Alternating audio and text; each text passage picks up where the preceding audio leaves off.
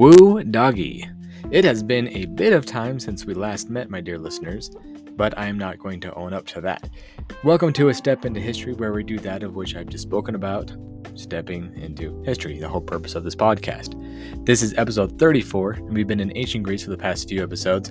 And guess what? We're not even close to being finished. So buckle up, y'all, because here we go.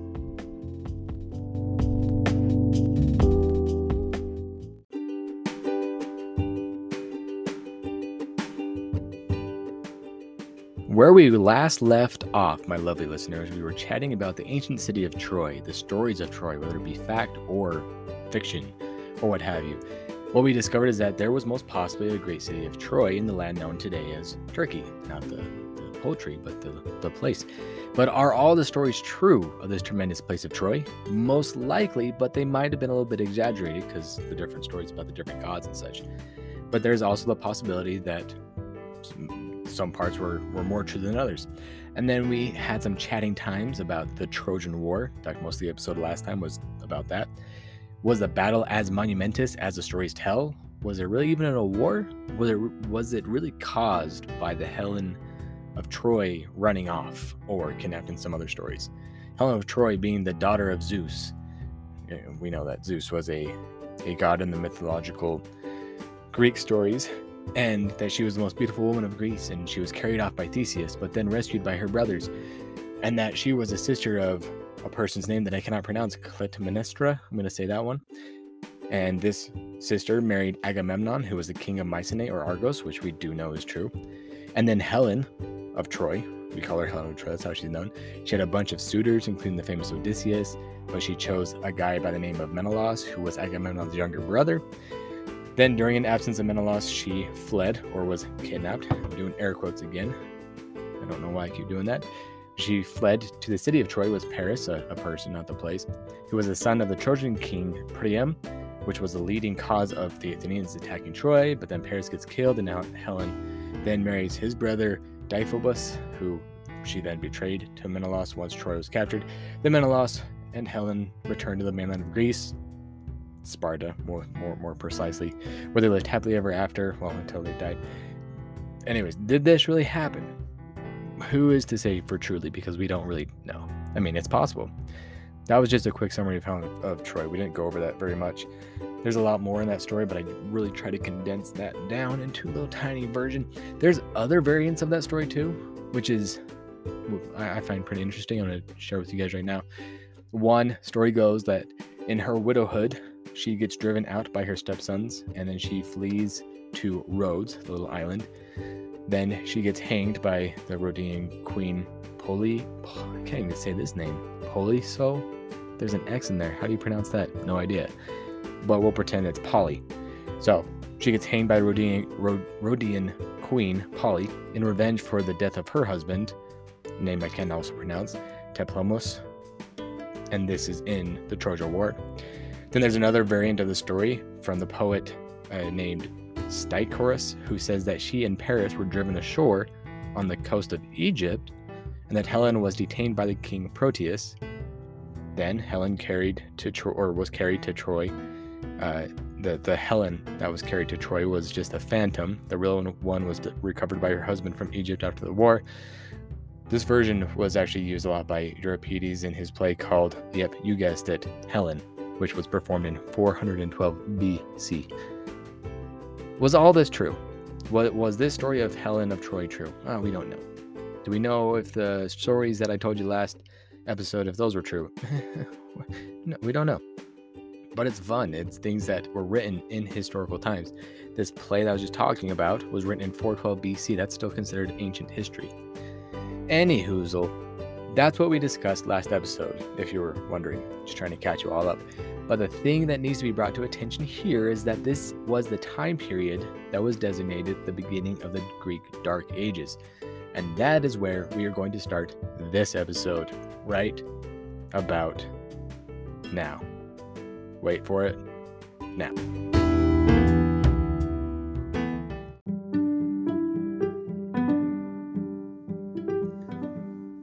Part 1. No, I'm just joking. I'm not going to do the parts because there's going to be a bunch of parts. It's how the podcast works. I can only record up to a certain amount, then I gotta take a break. Plus, sometimes I forget to breathe. Now, we're not gonna do the parts, but this is the start of the podcast for you guys. This is where we get into the nitty gritty of things.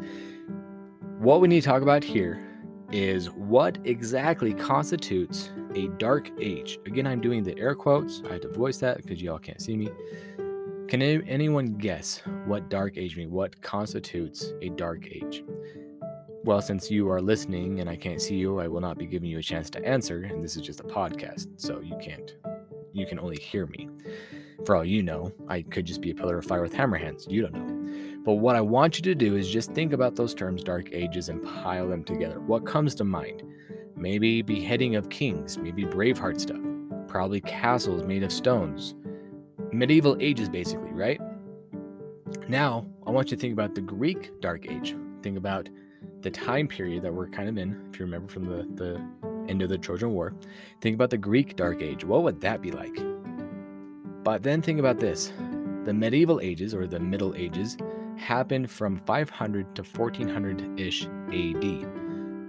This is after the fall of the Roman Empire, but we won't get into that just yet because we're not there. We're in ancient Greece still.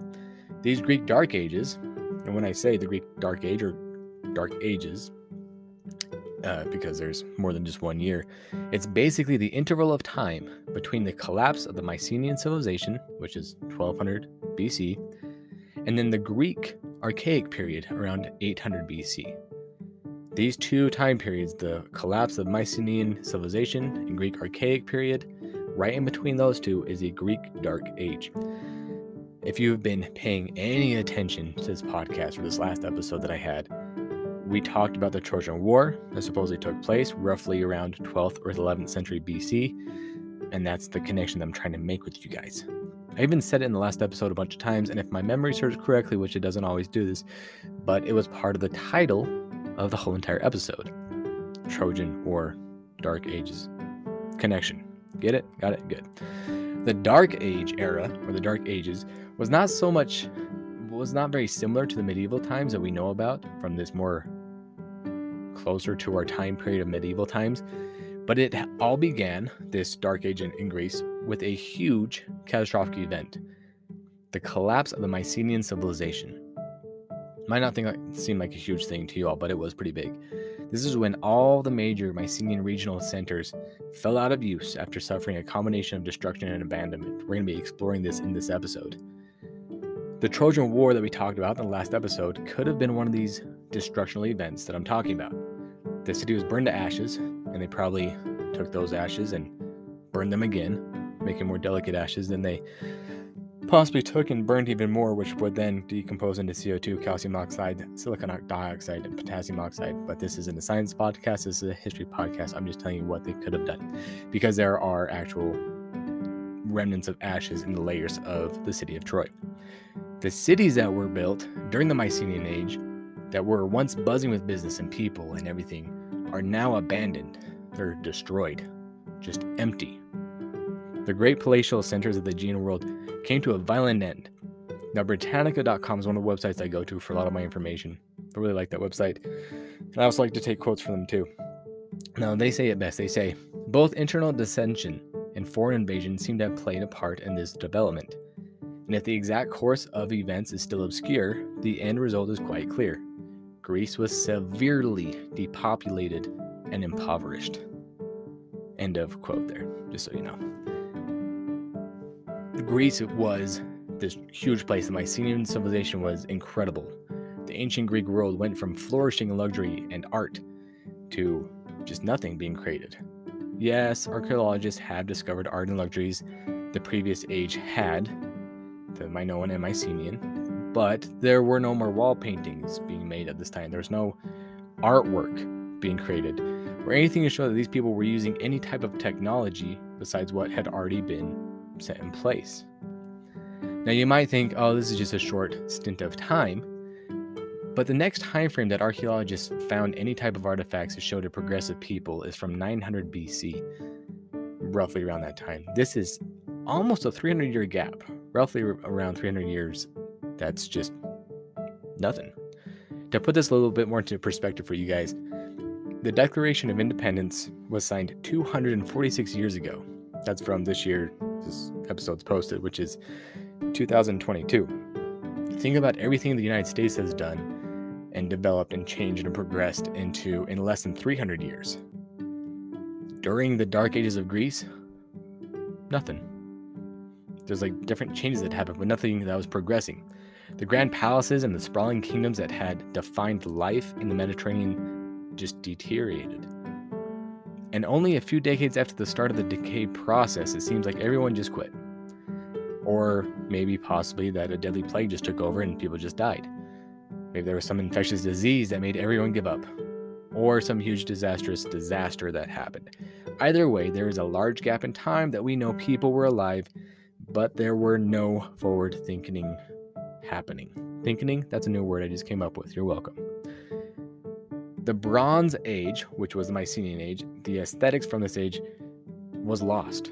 The Greek peoples lost everything, even the knowledge of writing. That's huge. They, they forgot how to write. The saddest part is that this is all up to speculation and whatever archaeologists can find, which isn't a whole lot. We don't know what happened, and the ancient Greeks didn't know what happened either. This Greek Dark Age was an era of material poverty, cultural isolation, extreme famine, population decline, and artistic decline.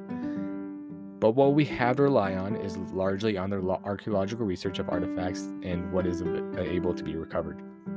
There is no script telling us what happened. There's no script saying that this happened, this happened, and now we're just screwed. Nothing. We're just speculating. We're relying on archaeologists a lot more than than a lot of other times in history that we have to have to rely on. The ironworking is one of the technological innovations that truly stands out during this time period, though. So much so that the Greek Dark Age is also known as the Early Iron Age. So we went from the Bronze Age into the Iron Age. Ironworking seems to have been imported and not developed there, though, meaning that they were bringing some of it in. But the different metalworking methods during the Dark Age shows signs of technical deficiencies in warlike items at several sites. We're going to get into that part a little bit more later on. It's later on this episode.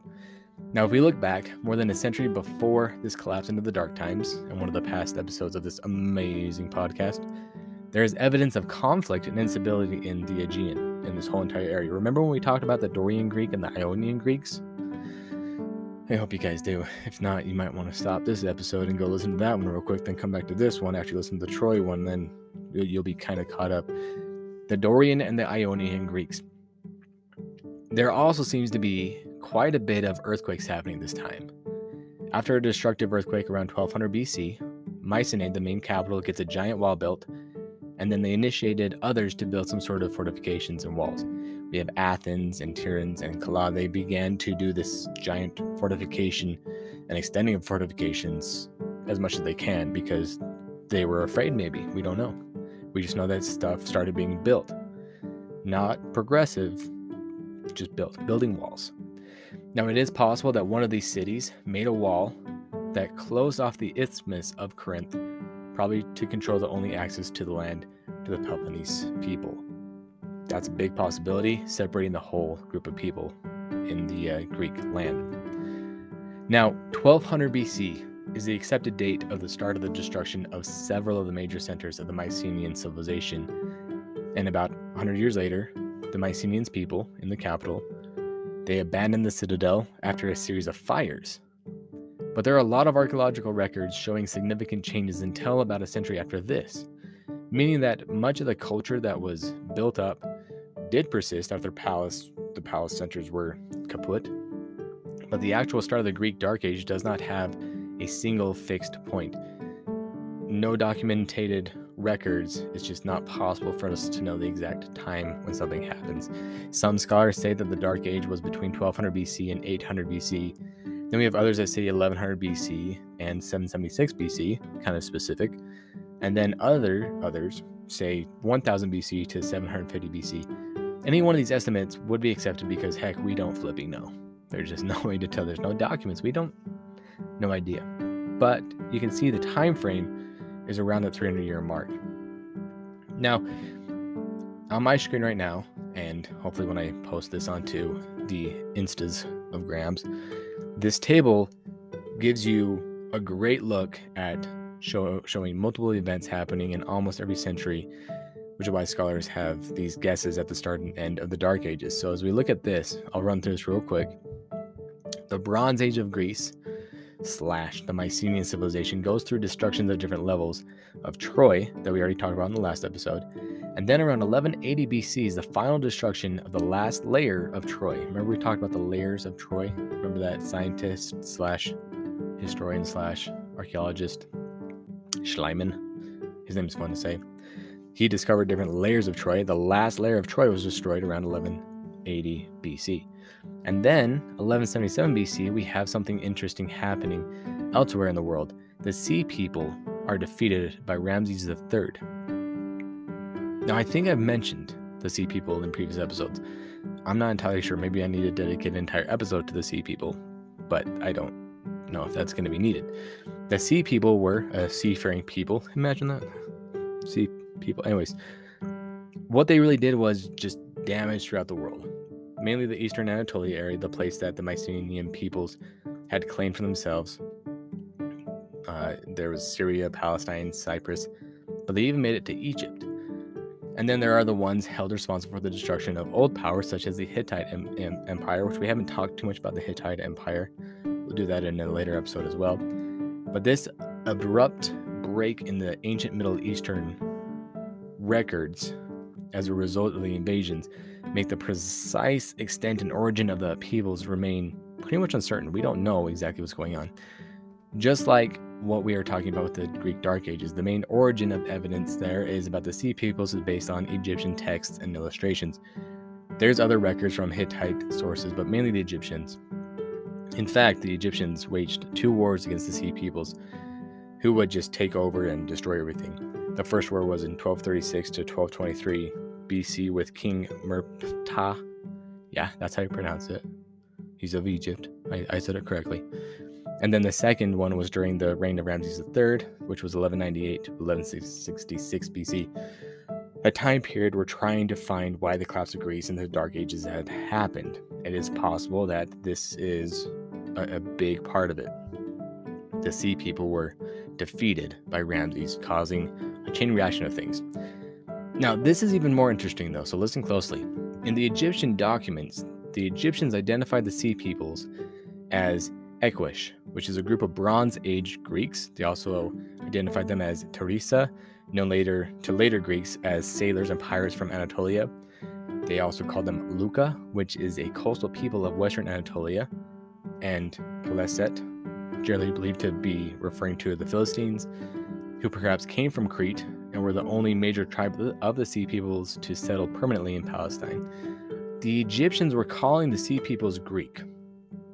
These areas I was talking about, these areas that I just mentioned, uh, when I say the Bronze Age Greeks, that's the Mycenaean peoples. When they talk about the Lukka people, that is people from Western Anatolia, which is, guess what, a part of ancient Greece. They were calling the Sea People Greek. But could it be that the Sea Peoples were a big part of causing Greece to fall into darkness? It's possible. Very interesting, isn't it? Now, the ending dates that I mentioned earlier uh, in that previous part, they were either in conjunction with the first Olympian Games or more of the middle geometric period. Either way, our focus is this stint of time between it all. And that's what we're going to be focusing on in this episode that dark age of Greece, what they were doing how they were surviving. We don't know what caused it. We can speculate. We'll talk about that too. But that's what we're talking about. So, listen up.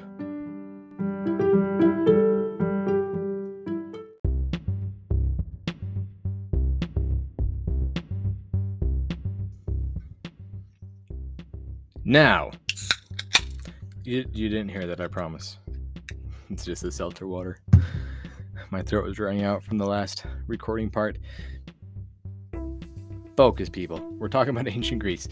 Now, the collapse of, or the collapse aftermath that has been found shows that there is no evidence that these Mycenaean palaces were even built.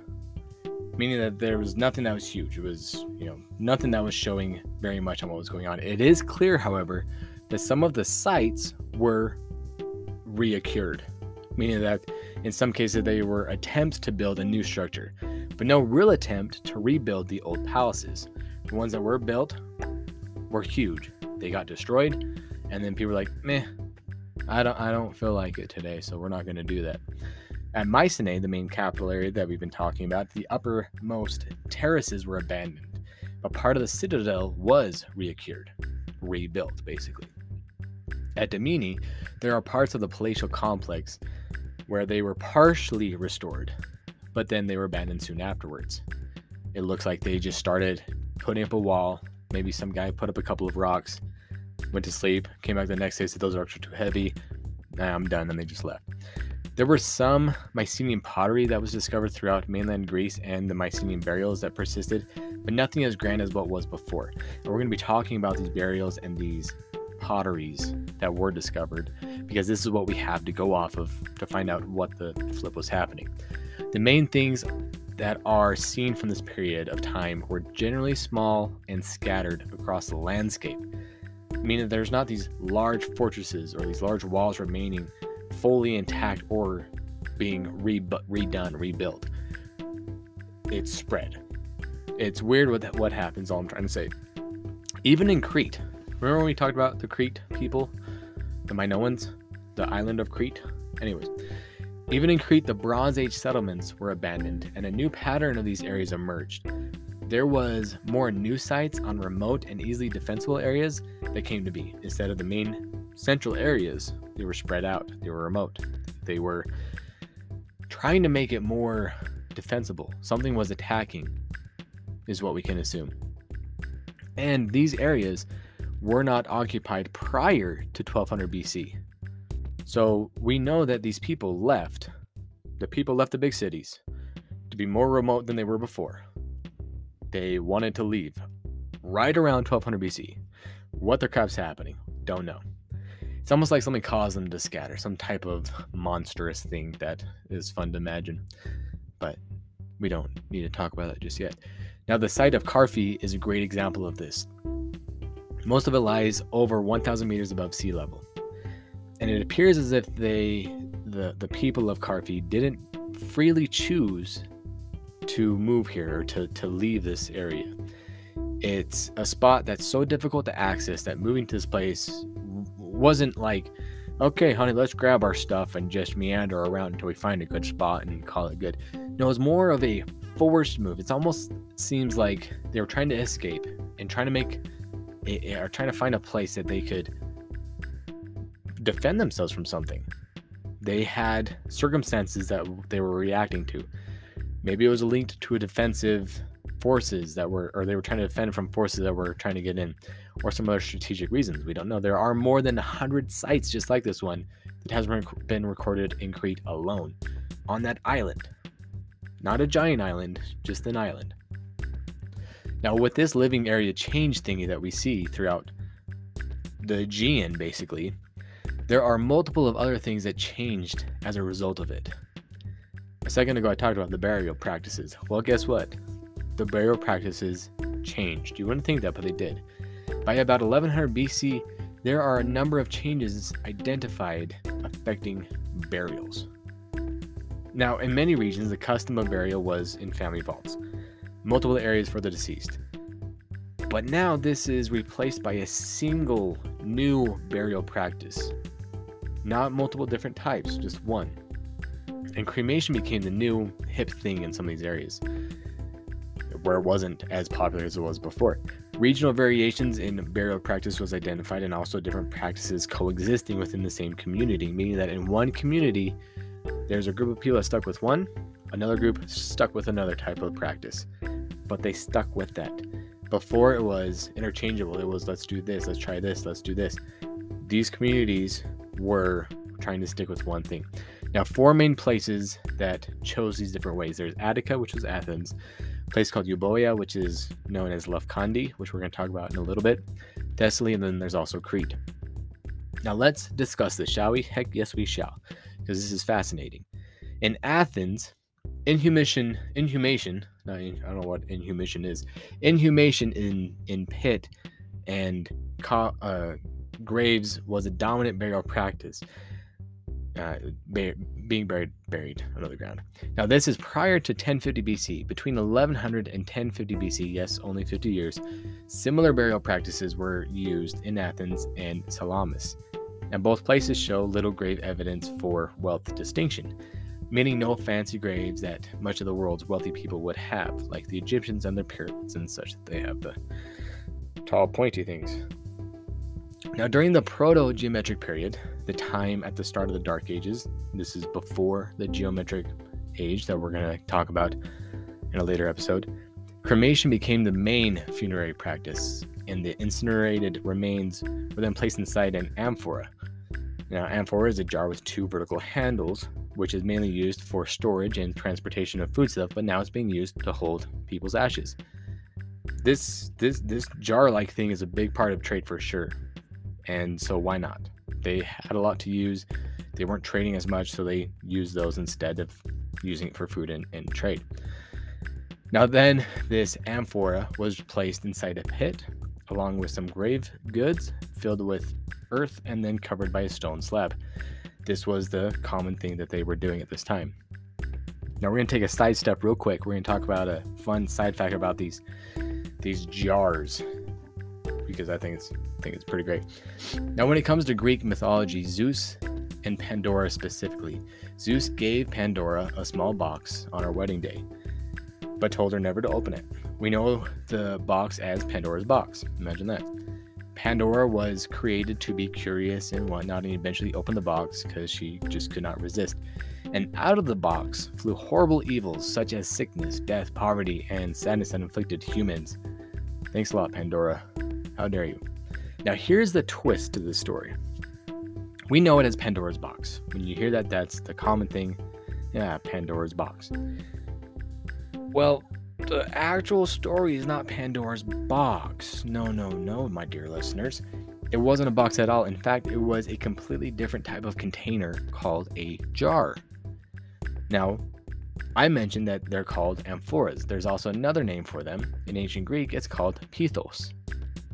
But thanks to a 16th century humanist named Erasmus, the Latin account of the story of Pandora, when he was translating it from ancient Greek to Latin, he changed, or I think he made a whoopsies, the word pithos to pyxis.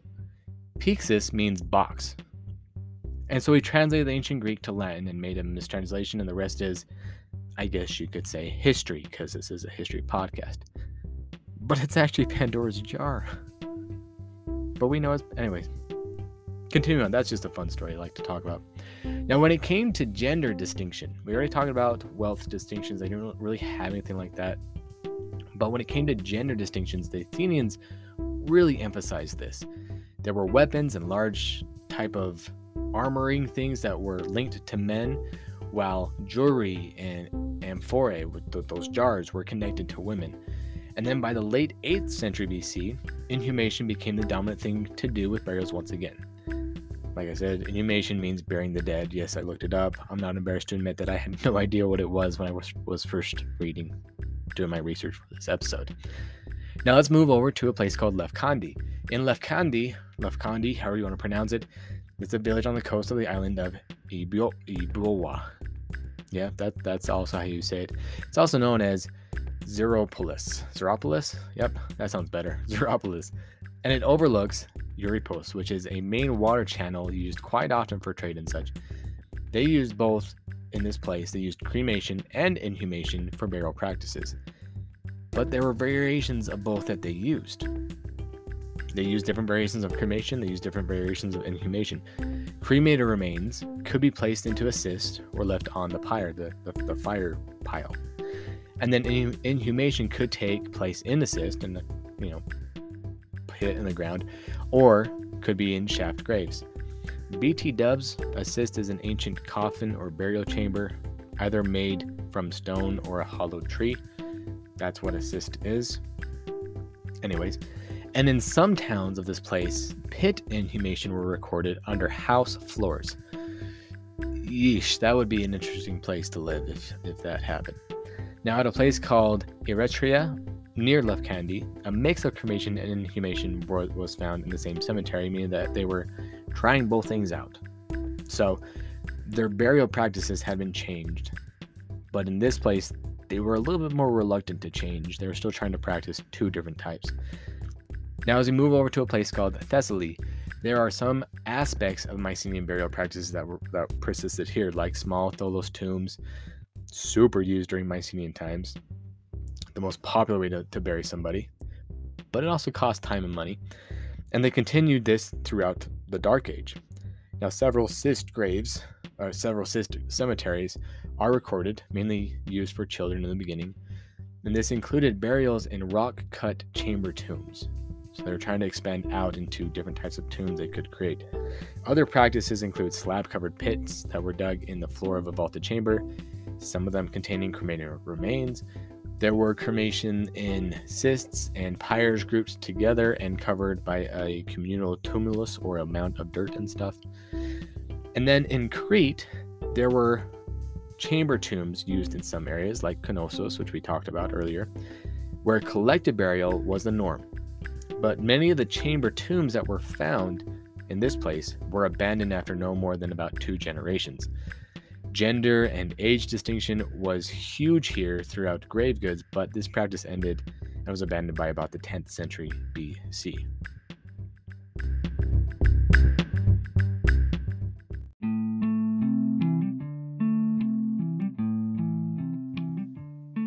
Now that we know a bit about the afterlife of the aftermath of the beginning of the Dark Age, how were these settlements actually set up? Well, we know that the big palatial palaces everywhere were pretty much just abandoned. People moved to try and escape something and use more natural fortifications instead of relying on what could be built. We see a dramatic population decline in Greek in Greece during this time in the Greek Dark Age. Now this is reflected by the reduction in the number of settlements that we see and it can be identified as being around 1100 BC that these decline happens. The number of recorded sites and cemeteries of Greece during this time and before and after clearly show this. This is a consist. This is consistent with the figures proposed by um, a guy named Anthony Snodgrass. Yeah, it's pretty awesome last name for an archaeologist. I'm just saying. What he was able to do is propose a, an idea about the number of occupied sites in Greece identified by different pottery styles, not just the grave sites. We know about the grave sites, but now we're going to talk about the pottery because the pottery has been left over. Now, what his proposal is and what he's been able to find is that in, in the 13th century BC, based on the Mycenaean uh, type of pottery called 3B, there are 320 sites that were occupied according to the pottery that was found.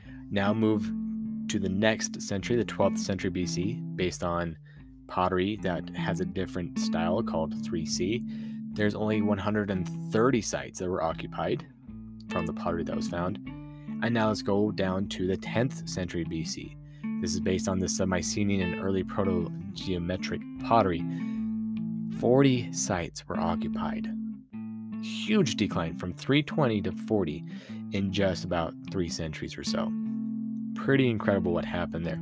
Now you can see how drastically and dramatically uh, of a decline just happens in this time. And in some areas of Greece, such as Laconia and the southern Argolid, very few archaeological finds have been identified for the period of 1100 to 1000 BC, meaning that there's just crap all to find.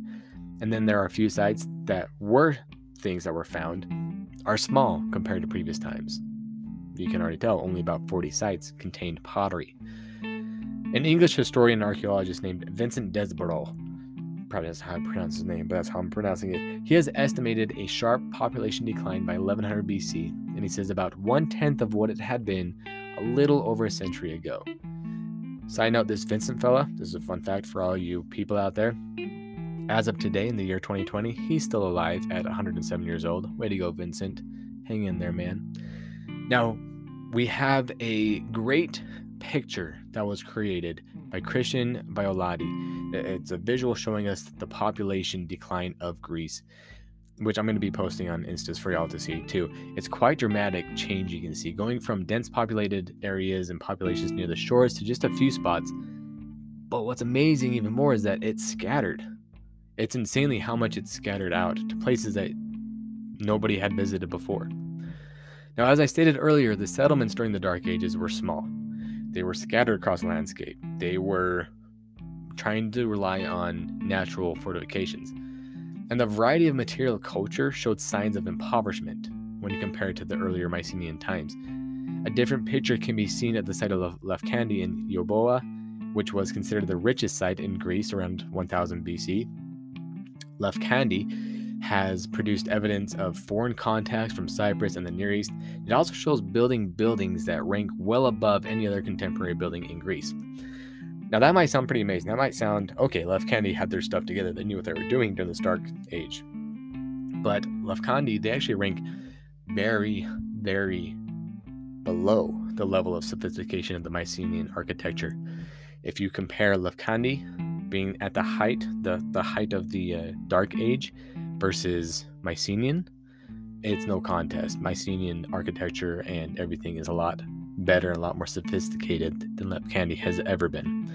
This is just proving that they were hit by something huge, which drove all the people into poverty, which drove people into insanity, basically.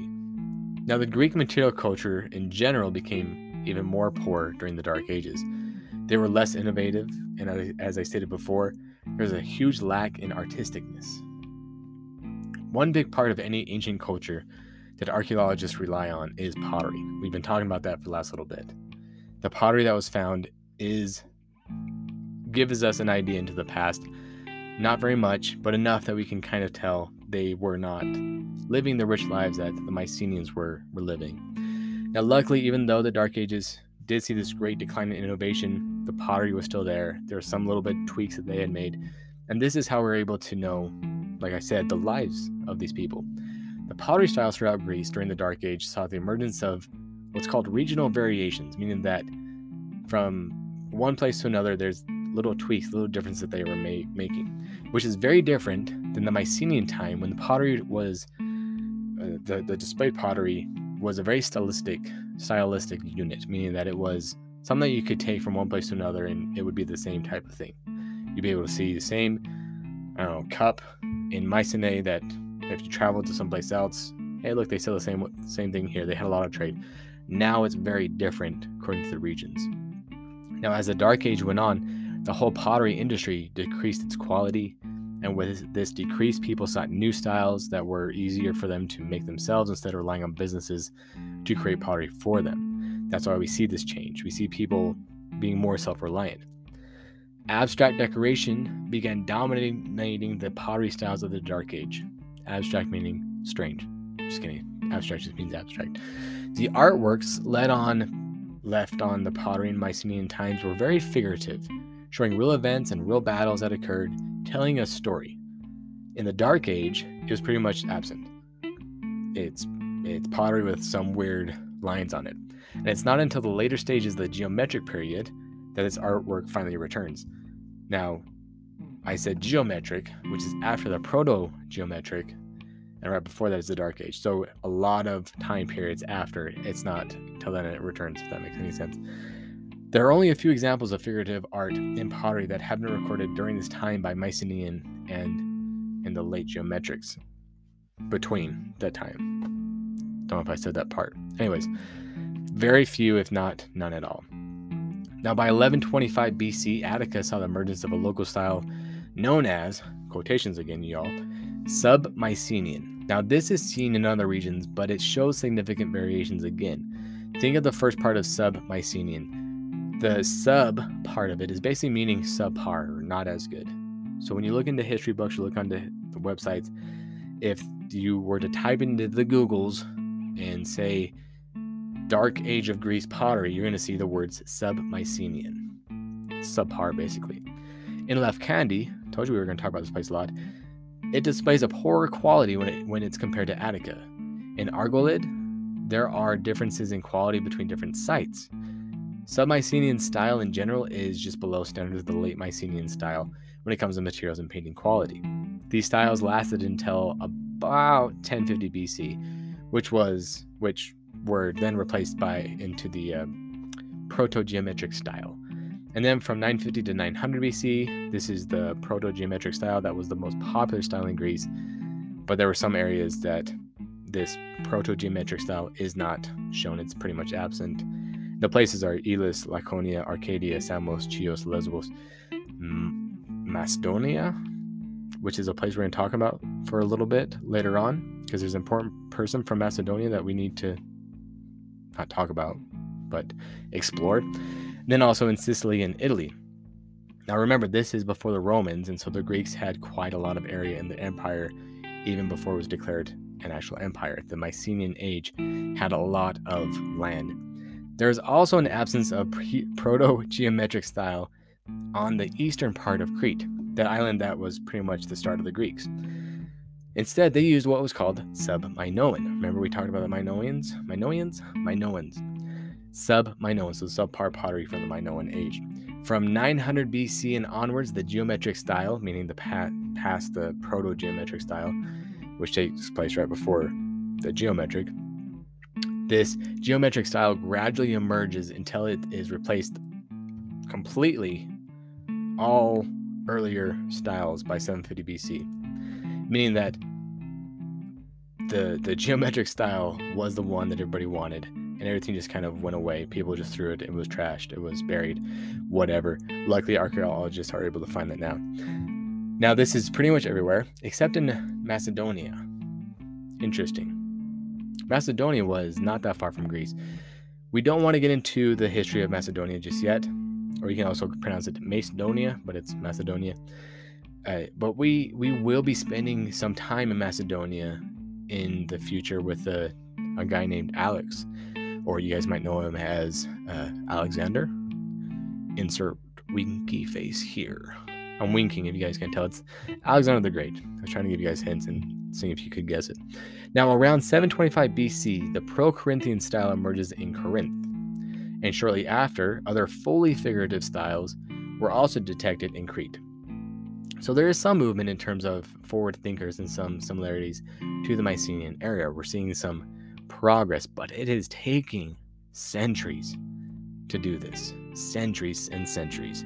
Where, like I was mentioning before, comparing the last two to 300 years in the United States, there's been a lot of progressive thinkers and a lot of things happening and these guys, it took a long time just to start getting things together.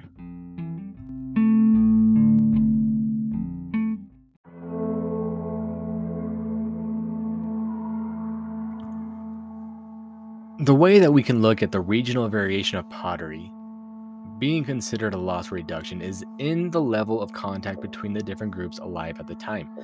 Typically, the styles of decoration are borrowed or exchanged and copied during groups that trade often together and interact with each other a lot. You could say that some people like this style and they'll take it back to their village or their town, and then that spreads out. So that's a unifying type of style that you see with these big places that are over exceedingly wealthy and doing great.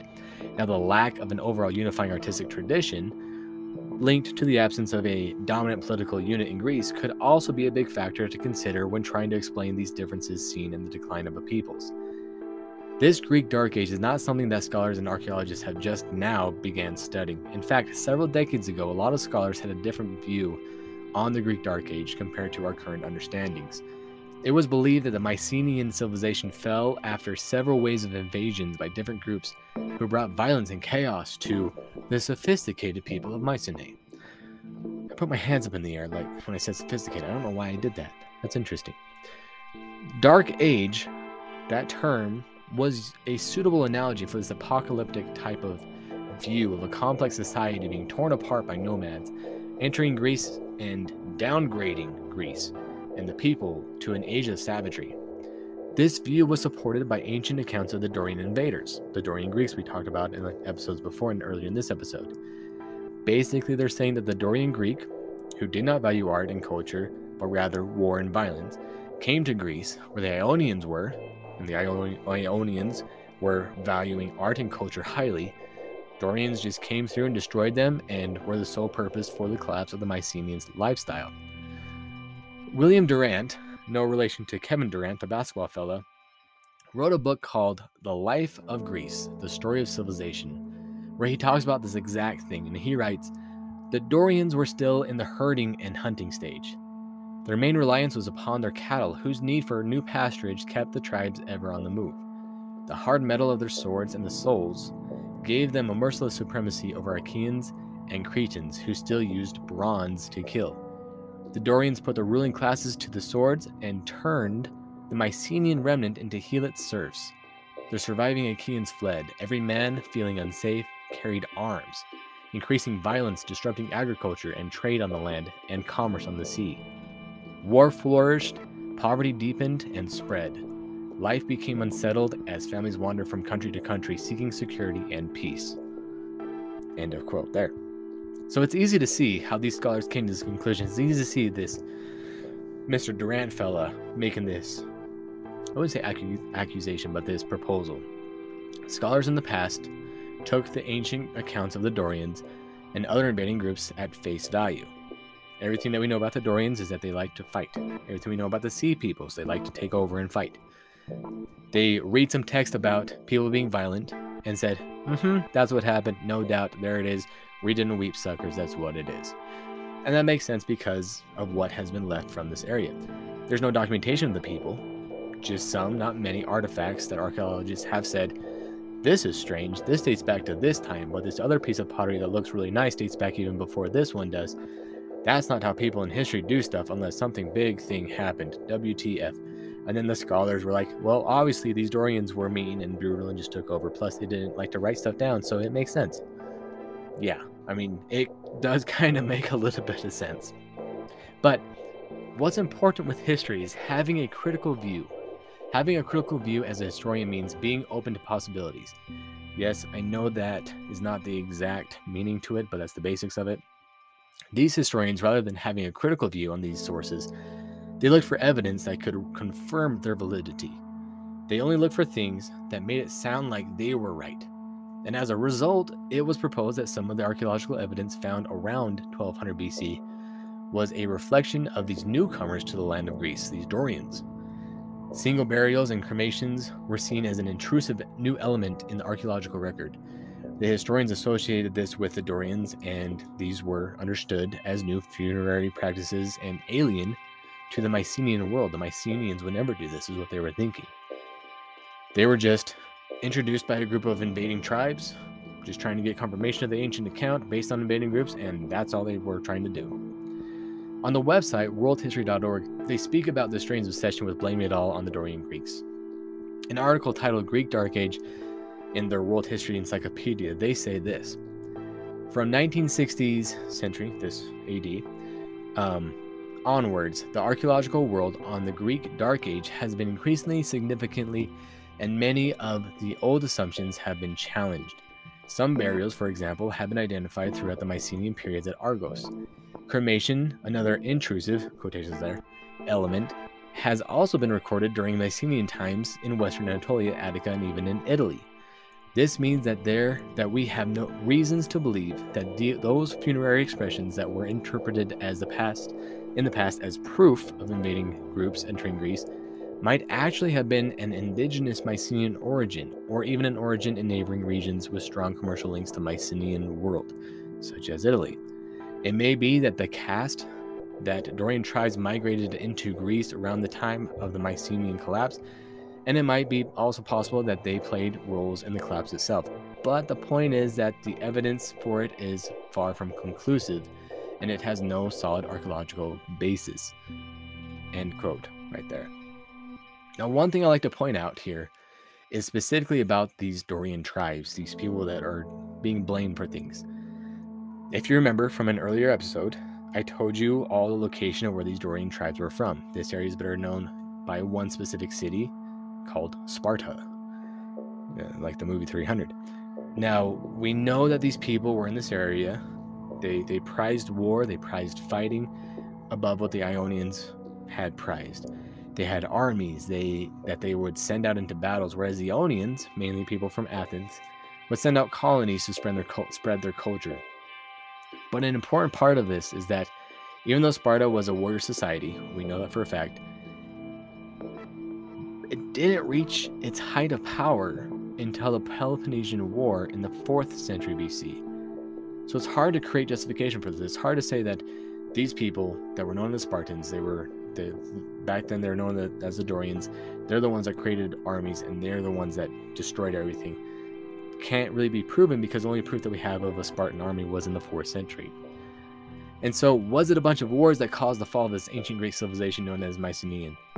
Maybe it was invading tribes that just wanted to expand their land for the herds of sheep and they just had better weapons. Maybe not invading tribes, but a certain group of people called the Sea Peoples. Or maybe it was some sort of famine thing that happened. I think the one cause I'd like to do more research on, or have more people do research on, for the complete loss of a civilization is the theory on repeated earthquakes and volcanoes, natural disasters. If you remember, this was the main destruction of the Minoan people we talked about in episode 30. The Minoan people were destroyed by events from a great volcano eruption that created the island of Thera and caused tsunamis and ash and destruction and just death. What's to say something similar didn't happen here, but instead of just one giant volcano, it was repeated eruptions from smaller volcanoes. They would continually throw ash into the air, we know that there were earthquake, earthquakes happening happening around this time, and typically earthquakes are followed by volcanic eruptions. That's just what happens. The main population of people moved from tightly lived cities to far, far, far away farmlands. Away from these cities, they spread out across the land to be able to sustain themselves. With repeated ash in the air, this causes the sunlight to be more dim, and if you don't have sunlight, it's more difficult to grow crops. The dim light over the cities from the ash made the people now cold and not very happy. They weren't being able to live their best lives. They left the cities. People were re- realizing that they couldn't survive off of whatever business was brought into the cities, and they had to be more self sustaining. They were suffering in the cities and had to move. And the people that tried staying in the cities, the ones that knew how to write, the ones that were recording events, the ones that had prized artistic abilities to create pottery and art, they had no way to care for themselves when they were in these cities when everyone else had left, causing starvation, causing famine. And also, it would be literally a darkness in Greece because the ash in the air, making it dark. I think this is a very strong possibility of events that pushed the Mycenaean civilization over the mm-hmm. edge. I could be wrong, but you have to admit it, it kind of does make a little bit of sense. I'm not the only one that thinks about this. But believe what you may. Remember, having a critical view on history is not a bad thing, especially when there's pretty much no written record of a time period. Critical views are important to have throughout history.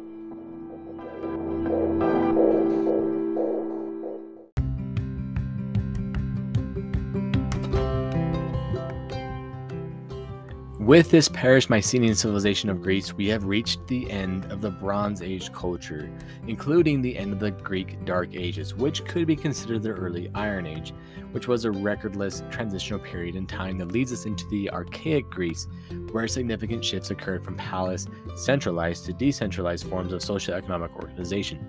Yes, that is from Wikipedia section I just read you. You're welcome. Now, the next episode, we're going to be exploring the archaic period slash geometric periods of Greece, a time of artistic development, a time of political and economical growth, the creation of the Greek alphabet, and some more wars and stuff that happens with the Persians, who we have not discussed very much. So we might intertwine some Persian history in there. Now, because that's that's really interesting stuff to to me. You know, I like to explore different parts of history. We will also be going into some detail about the heroic age of Greece. I'm not going to go into too much about the heroic age, but let's just say a little bit more about the mythological side, which a lot of people find fascinating, and I find it pretty fascinating. We will also be exploring the life of someone quite important important in history, not just Greek history, but history throughout the world. Someone who lived most likely directly after the end of the Dark Ages, if not in the middle and he goes by the name of Homer, which we've already talked about him because we did the whole Odyssey and Iliad thing. But it is now time for another end to another amazing episode of A Step into History. But don't you cry, yes, I know the time between the episodes seems to be growing further and further apart, but there's just so much to research before I can even prepare an episode. It's a lot of work in progress, and, and I am a work in progress, and so it'll it'll get better, I promise. Thank you all for listening, whether it be on Apple Podcast, Spotify, Overcast, or whatever podcast player you listen on. Because guess what? This podcast is on a lot of platforms. If you have any questions slash comments or just want to chat about history stuff, you can email me at stepintohistory.podcast at gmail.com or just find me in real life. Either way, that works for with me. Now, as a new tradition in this podcast, as you might have noticed the last few episodes, let us end this episode with a quote from a person from this period of time. The guy that goes by the name of Homer. There is a time for many words, and there's also time for a sleep. And I'm going to go with his advice here, and I'm going to say good night, everybody. Thanks for listening.